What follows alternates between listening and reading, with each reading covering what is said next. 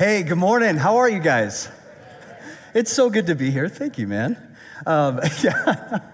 um, I, I count it such an honor and joy to get to, to fill in for Matt, who I consider my closest friend, known him for years. We have tons of memories together. In fact, Matt actually uh, literally saved my life at one point when we lived in Vanuatu.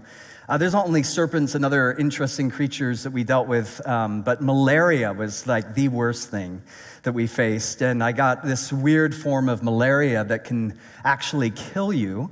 And I was probably pretty close to that happening. And Matt's like, We're going to take you to the hospital. And had he not done that, I probably would be in a sanctuary that's even more beautiful than this. Um, but it's so good to be here. Uh, Matt's not only a good friend, but you guys know this. He's an amazing pastor, an amazing leader. And I've just been so uh, encouraged and, uh, yeah, just watching how he has navigated this church through these difficult times the last few years and uh, the, the heart of Jesus that just emanates from him. He's the real deal. And so I, yeah, an amazing teacher, as you guys know. So I count it a huge honor to be here today. And uh, Matt asked if I would come and, and share a little bit about uh, the topic of, of, my new book. So the new book's called Your Longing Has a Name. And, and some of you who, who know our journey and our experience, uh, we started a nonprofit about a year ago called Pursuing Faith. And the whole point of the ministry is to help people who are wrestling with their faith or deconstructing their faith or doubting their faith. And so I wrote a book on doubt a few years ago. This latest one is on faith, and it's about how our soul can flourish and what the Bible says about the health of the soul, the restoration of the soul. So we're going to talk about that today. We're going to be in Psalm chapter 23. If you have a Bible, if you want to grab it and turn with me to Psalm 23. And I love that we just sang that song about God's goodness chasing after us uh, because that's what David says here in Psalm 23 Surely goodness and mercy will follow me. By the way, the word follow there literally means to pursue. Um, there was an 18th century poet, his name was Francis Thompson. And he wrote a poem called The Hound of Heaven. Uh, some of you have heard of this. Uh, it's worth looking up if, if you haven't read it. And he describes how God pursues us, how God chases us. And that is a huge part of understanding how our soul can come alive, how our soul can be healed in difficult times. So, we're going to unpack this today, Psalm 23. And one of the reasons I, I want to talk about the health of the soul is because we're living in a moment where people's souls are languishing, they're, they're hurting. Uh, Thomas Moore, uh, the great spiritual writer, he said that the, the modern age malady is loss of soul. People are struggling, they're hurting, they're wrestling with stuff.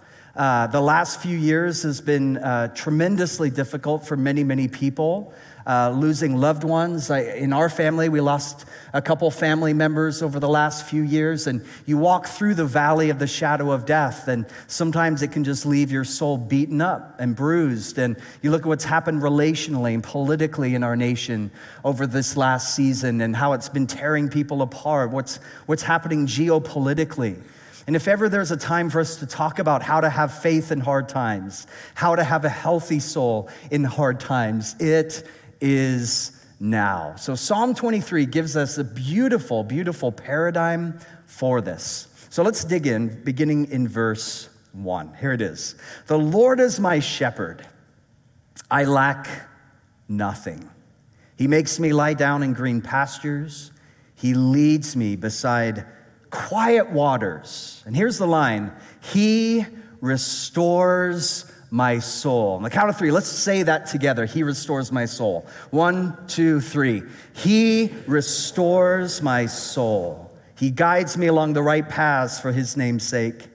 And even though I walk through the darkest valley, I will fear no evil, for you are with me. Your rod and your staff, they comfort me. And you prepare a table before me in the presence of my enemies. You anoint my head with oil. Oil in the Bible, as you know, is a picture of the Holy Spirit. And as a result of that, he says, My cup overflows. Surely your goodness, we just sang it, and love will follow me, chase me down, hound of heaven, all the days of my life. And I will dwell in the house of the Lord forever. And God's people said, Amen. Amen. Psalm 23 is one of the most, if not the most, powerful, well known Psalms, certainly in Christian circles, but I would actually argue in culture at large. Uh, th- this is a very recognizable psalm. You see it in art, music, movies, poetry, songs, Jay Z. Like you just, it, it's all over the place, right? Uh, think of how many movies we've all seen where someone gets shot by the mafia or whatever. And then, very next scene, there's a group of people huddled at a cemetery. And inevitably, the way Hollywood portrays it, Psalm 23 is being read because this is a psalm that culture has associated with death, dying, and funerals. And yet, what's so fascinating and I find ironic is that this psalm actually wasn't written to describe death, but rather it was used to describe flourishing. You know, Jesus, he said that if you believe in me, out of your innermost being will gush forth torrents of living water.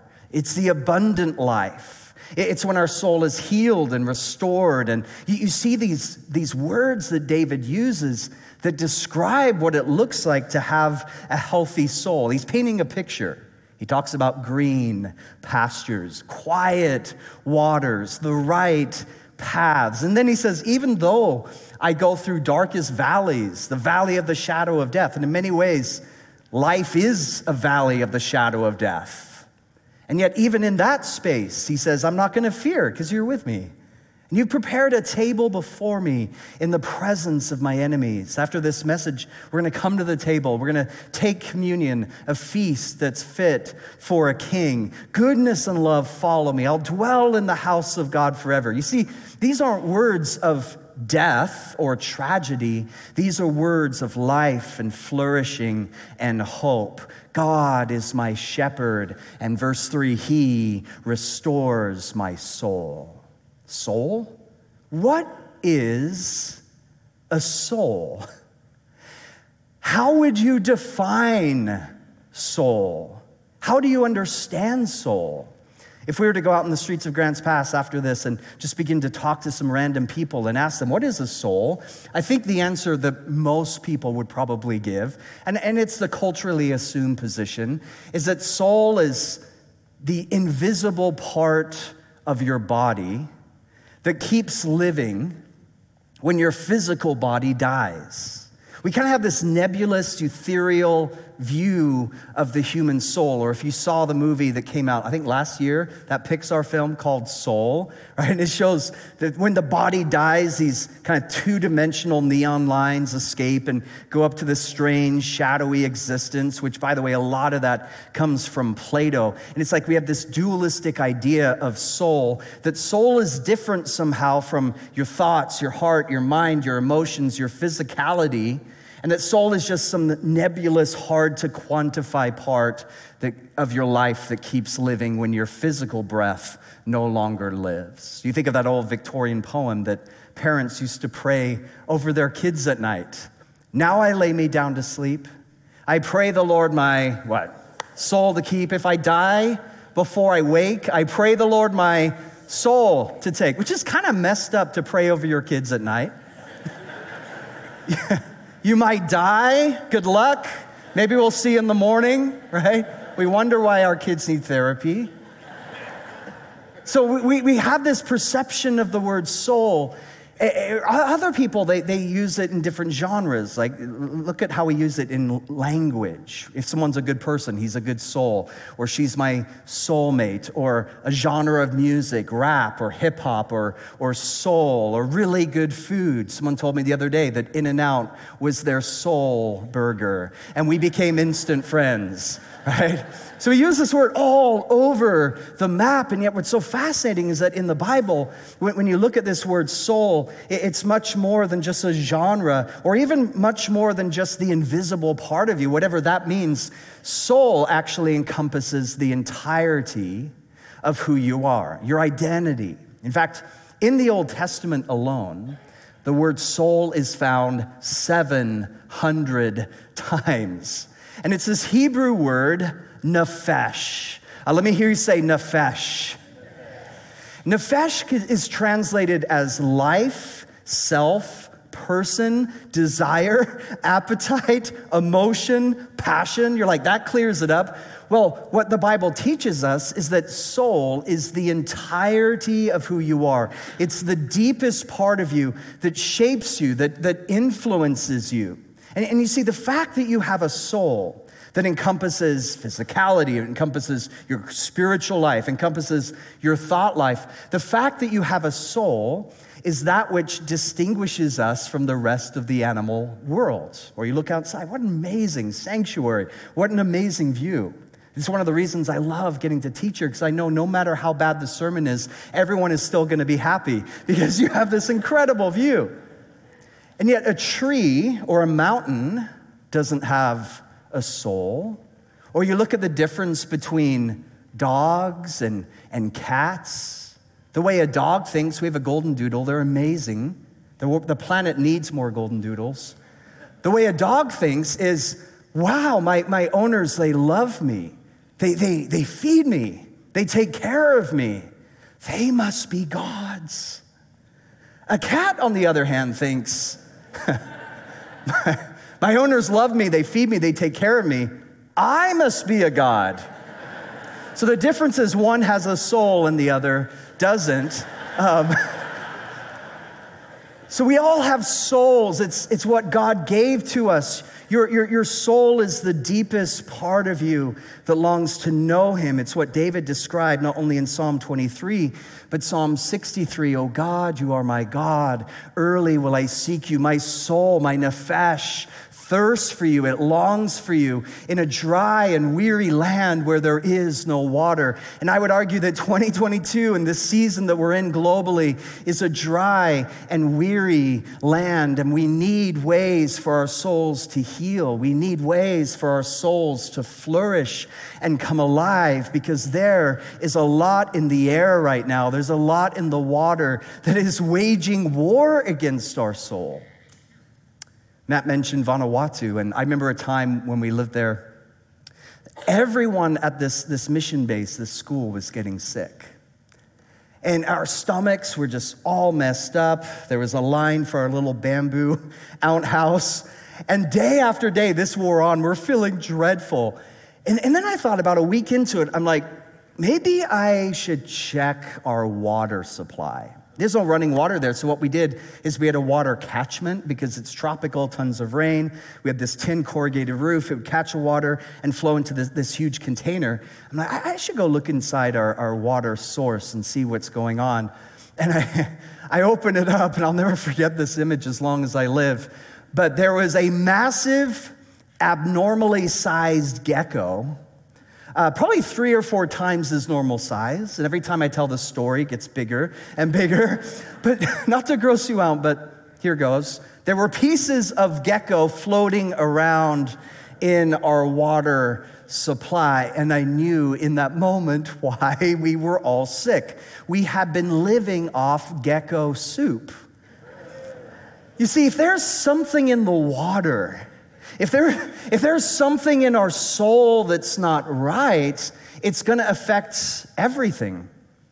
The, the, Danish philosopher Kierkegaard, he talked about this how sin grows every moment we don't expose it and deal with it. And this is why over and over again we see in Scripture this invitation to deal with the health of our soul. How can our soul flourish? How can our soul be healthy in difficult times, walking through the valley of the shadow of death, in the midst of our toxic political society? How can our soul flourish in the midst of relational breakdown? How can our soul flourish when we're facing our own inner demons? What does that look like to heal? Because Jesus, he, he again talked about this.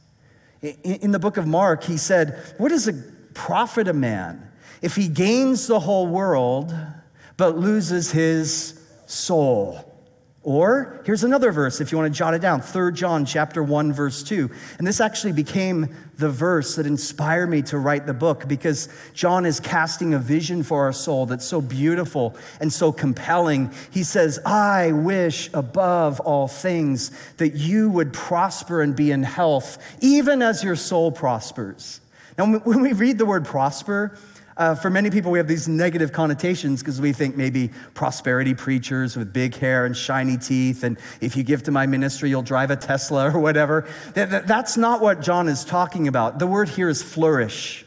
Say, I I'm praying that your soul would flourish. It's why Paul in 1 Thessalonians, he said, May your whole spirit, soul, body be kept blameless until the coming of our Lord Jesus. And then in 1 Peter 2 11, he said, Dear friends, I urge you as foreigners and exiles to abstain from sinful desires, the geckos in the water. Why? They wage war against your soul. I think if ever there's a verse that really encapsulates the ethos of this moment that we're in, it's this one. We are in a time where the enemy is working overtime to wage war on our souls because he knows our soul is everything. If our soul is healthy, then nothing you go through can break you. But if your soul is broken, then nothing you go through can heal you. The health of your soul shapes the outcome of your life. And you look at this, the state of our nation, you look at people's emotional well being, you look at the health of their souls right now, and, and it's broken. It's incredibly, incredibly sad. In fact, recent polls uh, this has all come out in the last few months, you know, post pandemic, and now people are beginning to get an assessment of what all of this has meant and some of the political responses and how, how people have languished and hurt and struggled and grieved in this time. And what they're finding now is that as a nation, we're worse off in our souls than ever before. Do you know, according to Pew Research, they said 75% of Americans feel overwhelmed by stress. 72% feel exhausted. 66 or 68% feel defeated. 67%, this is so sad, feel lonely. 51% say they're discouraged, and 48% say they're hopeless. And what's even more sad about these stats is that so many of them reflects the current crisis that the emerging generation is feeling and sensing more stressed than ever before, more anxious than ever before, more depressed than ever before. Our souls are tired. And so many conversations I've had with people over the last couple years, and you get past the surface level how are you? I'm good. But how are you really doing? I'm exhausted. Maybe you can relate to that. For, for many of us, these aren't just stats on a screen. These are friends, neighbors, coworkers, or maybe it defines and describes your own soul. I'm tired. I'm weary. And I'm not just talking about the kind of fatigue that you get from staying up late or binging Netflix or not having enough caramel macchiatos to jumpstart your day. There is a kind of weariness. There is a kind of soul fatigue that hits you in your gut that, that gnawing, restless ache that tells you something is deeply, deeply wrong. The New York Times, a few months ago, they put out an article which has since become a TED Talk, and they said the prevailing ethos of our age is languishing. We're languishing as a nation. We're languishing in our relationships. We're languishing in our soul. The word languish, it's a word we don't hear very often, but it has this sense of longing, of hopelessness, of stuckness. Languishing is that, that sense of you're, you're looking for an answer, you're looking for something or someone to connect to, but it's not happening. Your soul is weary, your soul has lost its center. So here's the question For our sake, but for the healing of the world, how do we, in this moment of soul fatigue, develop a soul that is healthy? What does it look like for us, in the words of David, to have a restored soul? Because again, if your soul is flourishing, if your soul is healthy, then nothing you go through can break, break you. The health of your soul shapes the outcome of your life. But Lord, what does that look like? How, how can we have a restored soul? That is what I want to talk about with you guys for the next three and a half hours. It's going to be a lot of fun. No, what, what I do in the book is I, I, I, take a journey to 2 Peter chapter 1 because in 2 Peter chapter 1, Peter lays out for us seven gifts for a flourishing soul. And he knew a thing or two about languish. He knew a thing or two about fatigue and burnout.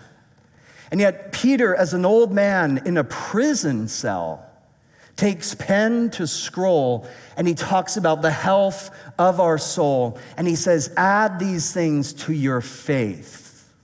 He, he says we're to add goodness and knowledge and self control and perseverance and godliness, mutual affection or friendship and love. And those seven words, they're, they're not just duties to perform, but they're gifts to receive. It's almost a liturgy for a weary soul that's intended to heal us and pivot our life back towards its center in the life of God. But Here's what I want to share with you today. And I, and I, think it's probably the most important thing.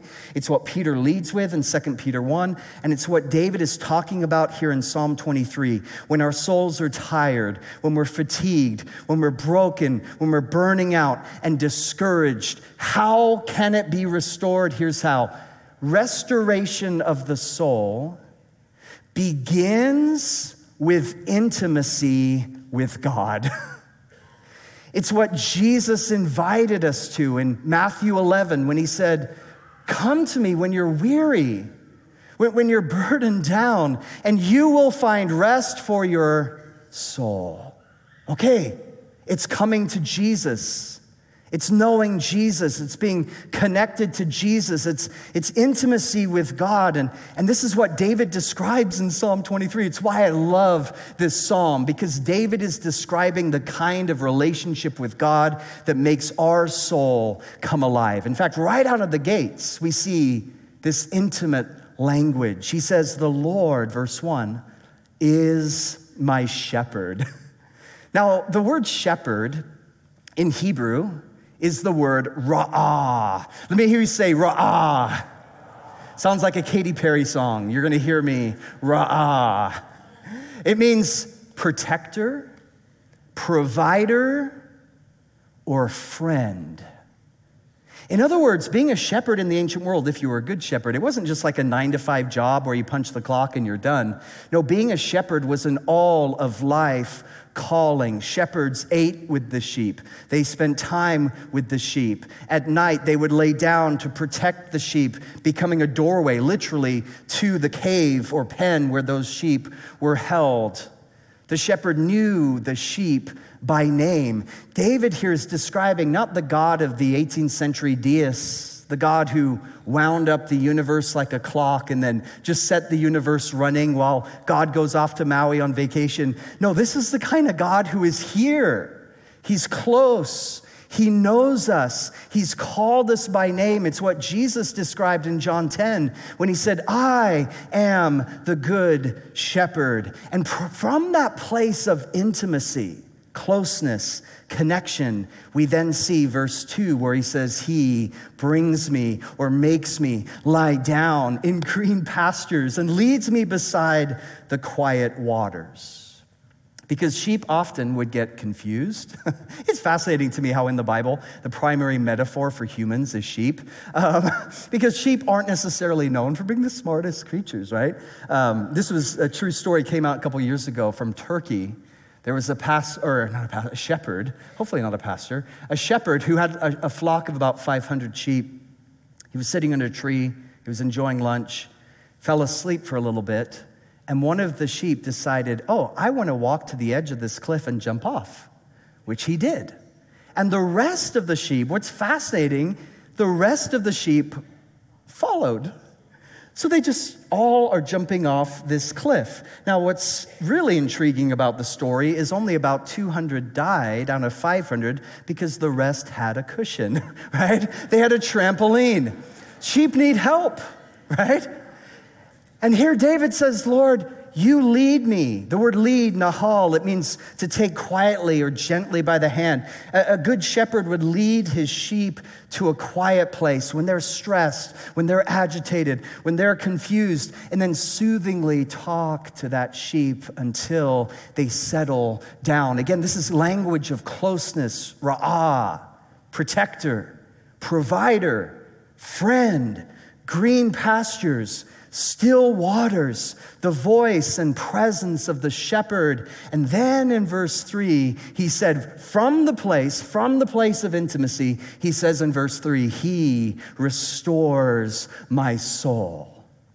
Now, for thousands of years, the way that the rabbis would translate verse three, we have it, he restores my soul.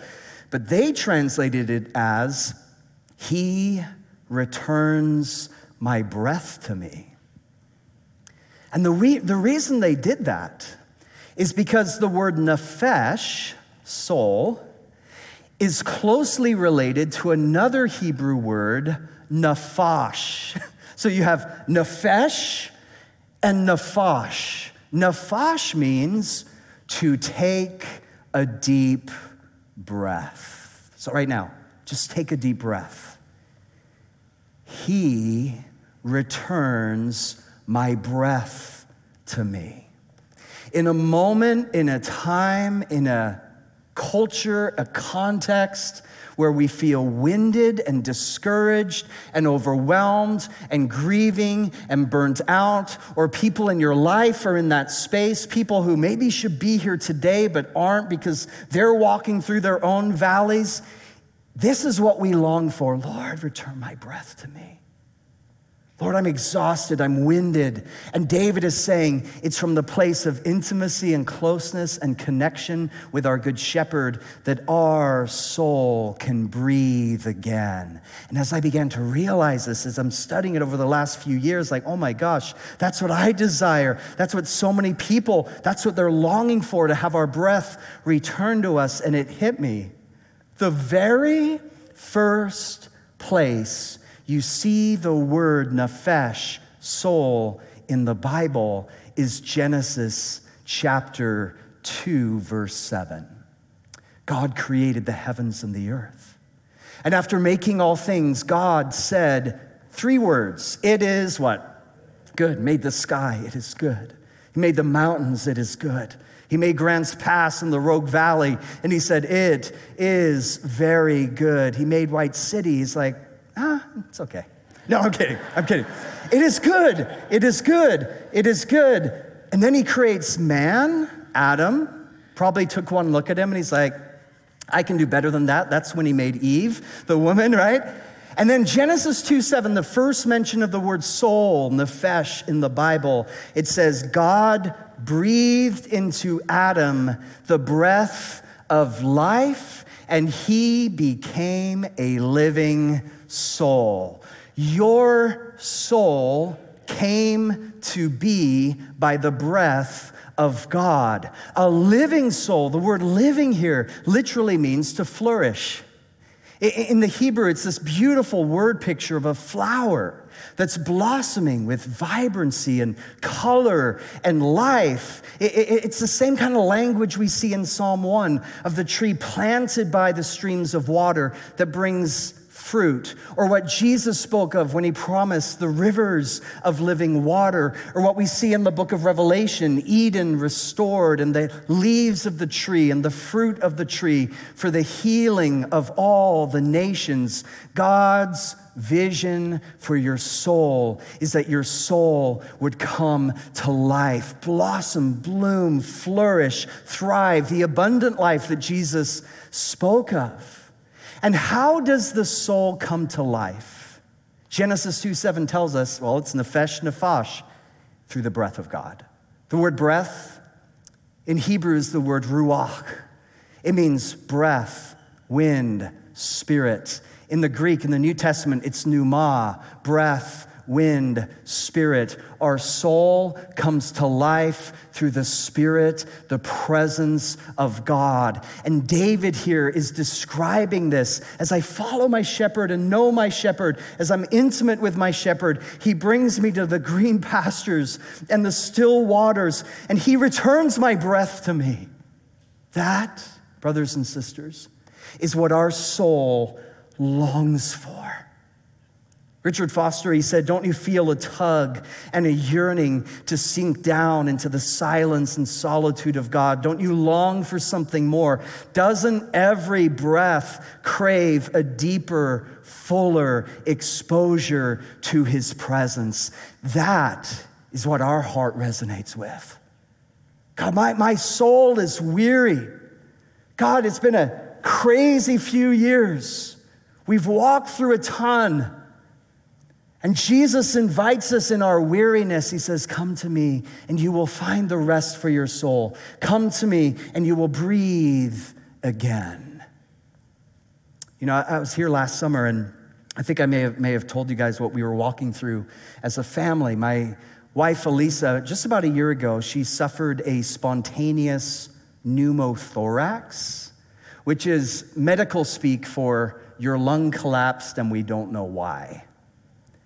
We Took her into the doctor because she was having a hard time breathing. They put her on an ambulance immediately. Her lung had completely collapsed. She was actually pretty close to death. For over two weeks, she's in the hospital, several different surgeries. The first couple weren't working. And finally, kind of last ditch effort, they decide to do this procedure, which honestly is pretty, pretty barbaric. Um, it looks like a, a Brillo pad and they, they cut you open and they basically kind of scrape up the inside of your chest cavity, causes all this trauma internally, and then they basically kind of stick the lung onto your chest wall with the hope that when it heals, it won't collapse again. But the doctor warned us, he's telling my wife, hey, when you wake up from this, just so you know, it's gonna be pretty painful. So I'm sitting there waiting. They then bring her back out from surgery. She wakes up. And every breath, literally, my wife is incredibly courageous. Every breath was bringing tears to her eyes. And as she's there trying to recover through this process, the doctor then brought in this box that had this tube thingy attached to it.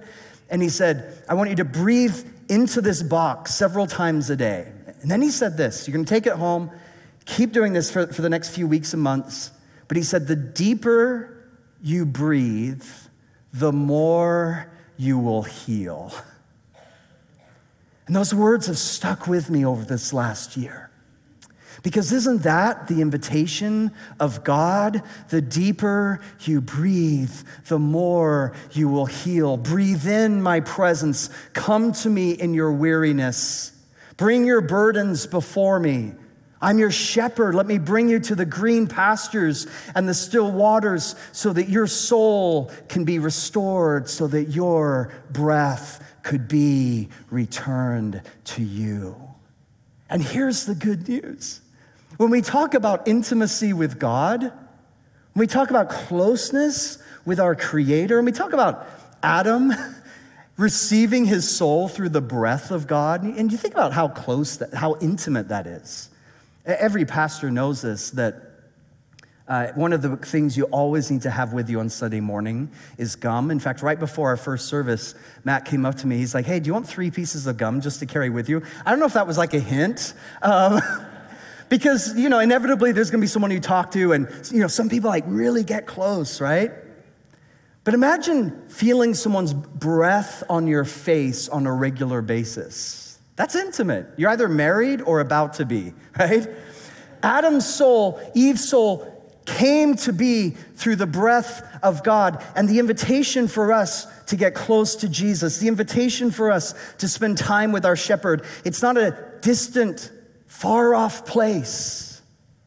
Intimacy with God begins right now. I think of another shepherd, Moses, who for 40 years was hanging out with his sheep. Boring, dry, dusty, barren, wasteland. And yet he's doing this job faithfully. And one day off in the distance, there's a bush that's burning. He's like, oh, that's different. Let's go check that thing out. And he walks up to it, and the bush talks to him. That's when you know you've been a shepherd too long. Um, and God told Moses, He said, take off your sandals because the place where you stand is what? Holy ground. The word holy, by the way, it, it just means whole. That's God's heart for us wholeness. Uh, in, in, Latin, it's this word integer. If you're a mathematics fan, which is like two of you, probably, right? It's a whole number. It's wholeness. It's holiness. It's the presence of God. He says, Take off your sandals. Why? Because I don't want anything to get in between you and my holiness. Even if it's a sandal, take it off. Sink your toes in deep to this ground because the place where you stand is holy. And for Moses, that must have been a shock. Because again, for him, this was his workplace. What, this is holy? Are you kidding me? It's the desert, boring, dusty, desolate. But what Moses thought was ordinary, God said is holy. Do you realize it's part of the new covenant?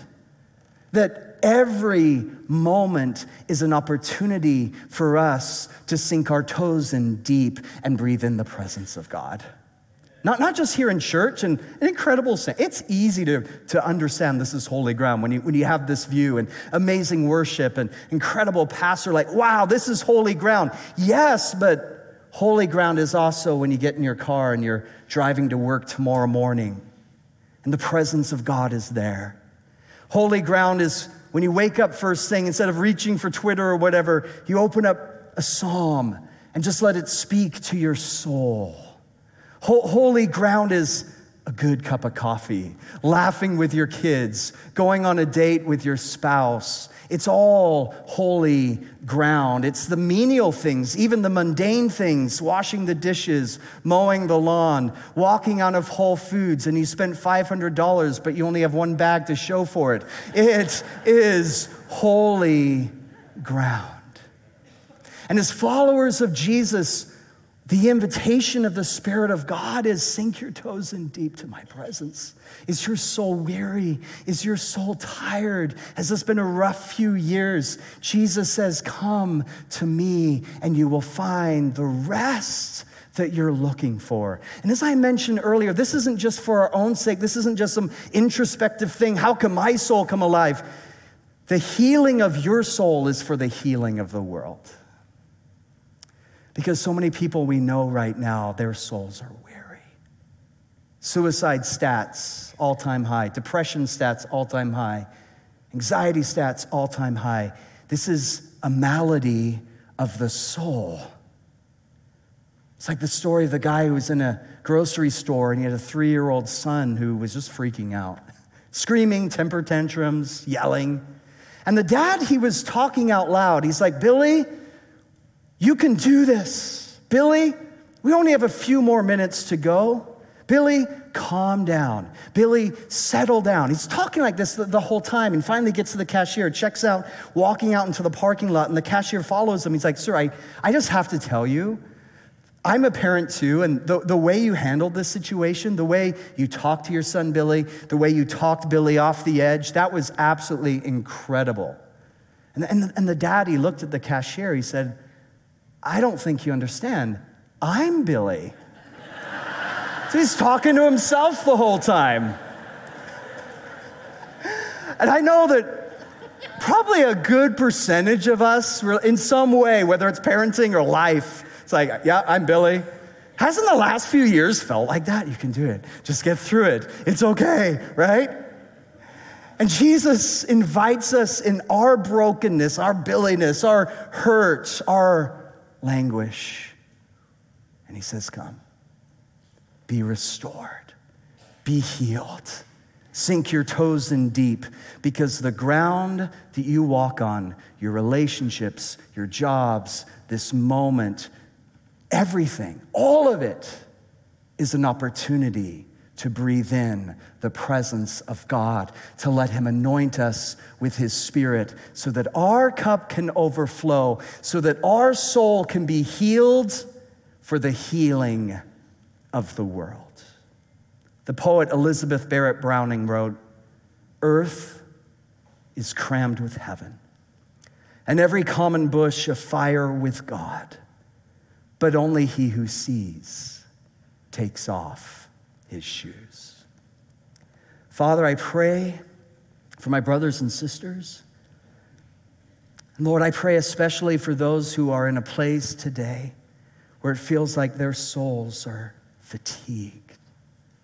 For those who have walked in here exhausted Lord, I just pray over them what David wrote in Psalm 23 Would you restore their soul? Would you breathe on us even now your spirit? Anoint us with oil. May our cup, Lord, overflow. Lord, bring us to green pastures this week and still waters, that abiding place in your presence where our soul can breathe again. And Lord, would you use us to bring your presence into a world, in a moment, in a time where people are confused and discouraged and lonely. Lord, would you show us how we can love them and point them to you, our shepherd? And we pray this in Jesus' name. And God's church said, Amen. Amen. Amen.